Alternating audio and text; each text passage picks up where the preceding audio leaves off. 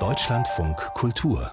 Kulturnachrichten mit einer umfangreichen Erklärung zum Schutz des Kultursektors ist das Treffen der G20-Kulturminister in Rom zu Ende gegangen. Es war das erste Treffen dieser Art überhaupt. Die Kultur sei ein wichtiger Wachstumsfaktor, erklärte der italienische Kulturminister Franceschini. Unter anderem fordern die 20 wichtigsten Industrie- und Schwellenländer, die Kultur als festen Bestandteil etwa in der Arbeitsmarkt- oder Gesundheitspolitik anzuerkennen.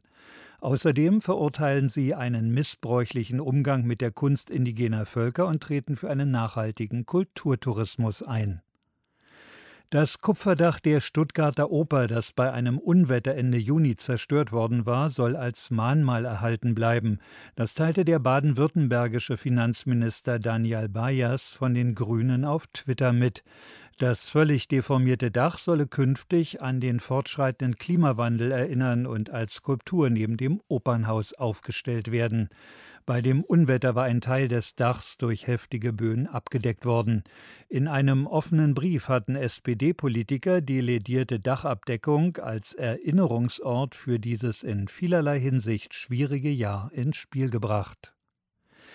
In Berlin ist das internationale Musikfestival Lollapalooza in diesem Sommer wegen Corona zum zweiten Mal in Folge abgesagt worden, nicht so in der US-Metropole Chicago. Mehrere hunderttausend Menschen feiern dort an diesem Wochenende mit 130 Bands auf neun Bühnen. Rein kommt nur, wer geimpft oder getestet ist. Alle anderen müssen Maske tragen. Doch die musikbegeisterten Fans halten sich nur wenig an das Maskengebot.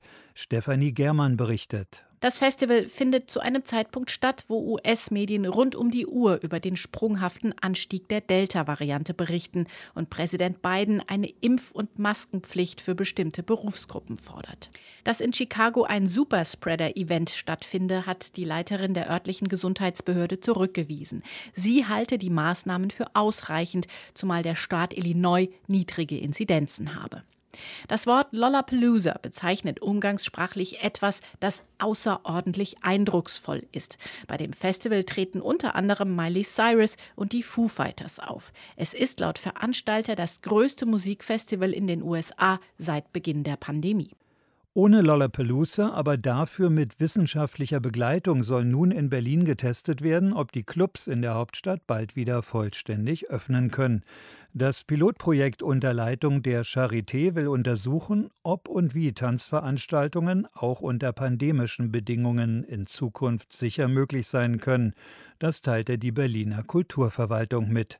Vom 6. bis zum 8. August wird das Projekt in sechs verschiedenen Clubs stattfinden. Rund 2000 Besucherinnen und Besucher werden zugelassen sein. Sie sollen vorab mit PCR-Tests anstelle von Schnelltests auf das Coronavirus untersucht werden. Auch Geimpfte müssen sich testen lassen.